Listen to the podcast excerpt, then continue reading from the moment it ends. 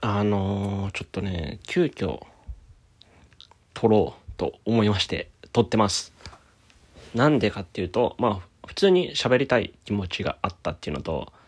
なんか最近のこの、ここ数回自分の喋ってるのを聞き直して、このラジオを聞き直してみて、なんか、こう、重いなと思って、重いし、すごい自分の内情というか、気持ちを吐露する回ばかりだったので、ちゃんとどうでもいい話をする回を作ろうと思って、なんか本当は10日に撮ろうかなと思ってて、なんか話題を考えてたら意外と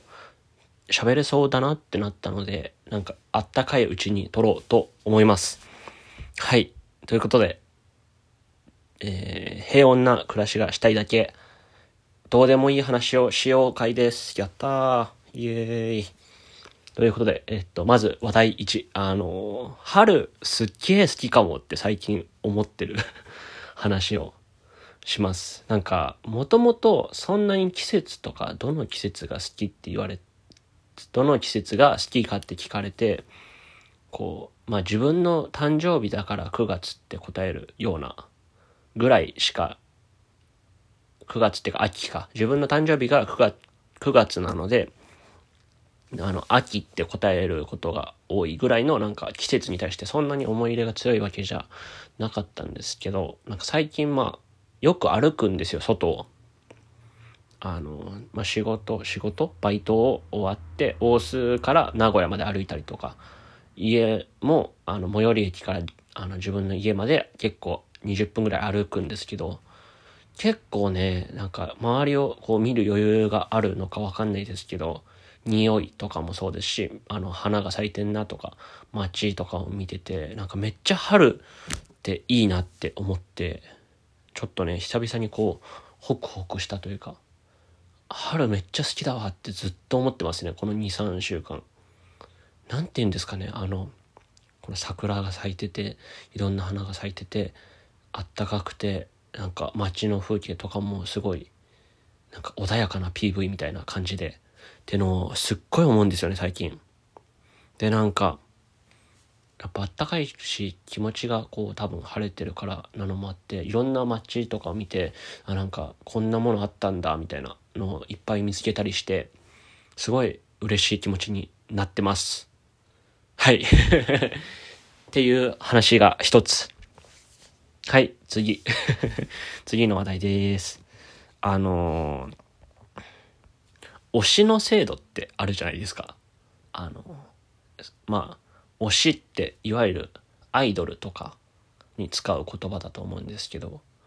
あの、サークル、僕はずっと大学、大学の1年生から入って、3年生の春にちょっといろいろあって辞めちゃったんですけど、あの、まあ、ジャズをやる部活に入ってまして、で、やっぱこう自分たちの代も自分たちの下、自分たちの代だったらなんかみんなでどの先輩推しみたいな話をしたりとか、下の代だったらなんか俺自分たちの代であの先輩推しなんですよって言われたりとかしてて、で、なんて言うんですか。なんか推しってなんだろうなって思って すげえずるい制度ですよね、あれ。なんか僕のずっと一緒に生活してた友達大学の時に同級生っていうか一緒の学科の友達でサークルも一緒だった子がめちゃくちゃ後輩に押されててもうクールな感じの子なんですけど押されててもうなんかめちゃ尊いっすよねみたいな感じなんですよ 後輩たちが。であの僕に対して「あの先輩推しなんですけどみたいなことを僕、僕はどちらかというと、こうめちゃくちゃ後輩と喋ったり仲良くしたりするタイプだったので、なんかこう、推しなんですよって、僕を介して言われることがすごく多くて、なんか、俺も押されたいなってずっと思ってました。なんか、やっぱね、仲良くなればなるほど押されはしないんですよね。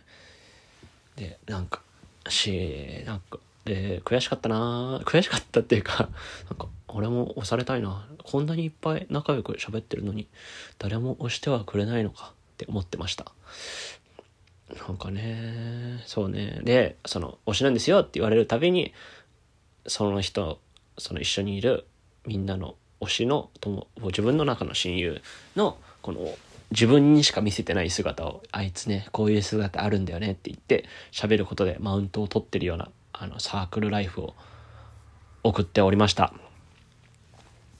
はい。えー、っとあとはそうですね弾き語りをね最近練習しててまあ、どっかで今年中に一回ねなんかどっかで披露できればいいなって思っててなんかまあずっとバンドをやってたんですけどで自分は曲は作るけど歌ったことはなくてライブっていうか人前で。なのでなんかこうちゃんとボーカルの気持ちが分かった方が絶対いいんだろうなっていうのをすごい思っていて。なのでえー、とちゃんとこう人の前に立ってやるっていうのを経験しようってことで、まあ、弾き語りを今年中にやるって一個目標があって。でそのこともあってあのギターを結構最近触って練習してるんですけど録音とかをしてみるとマジで下手なんですよね。弾き語りがめちゃくちゃ難しい。こうなんか録音したのを聞くとなんか演奏も自分の歌もマジで本当に嘘とかじゃなくて40点ぐらいしかなくてどっちも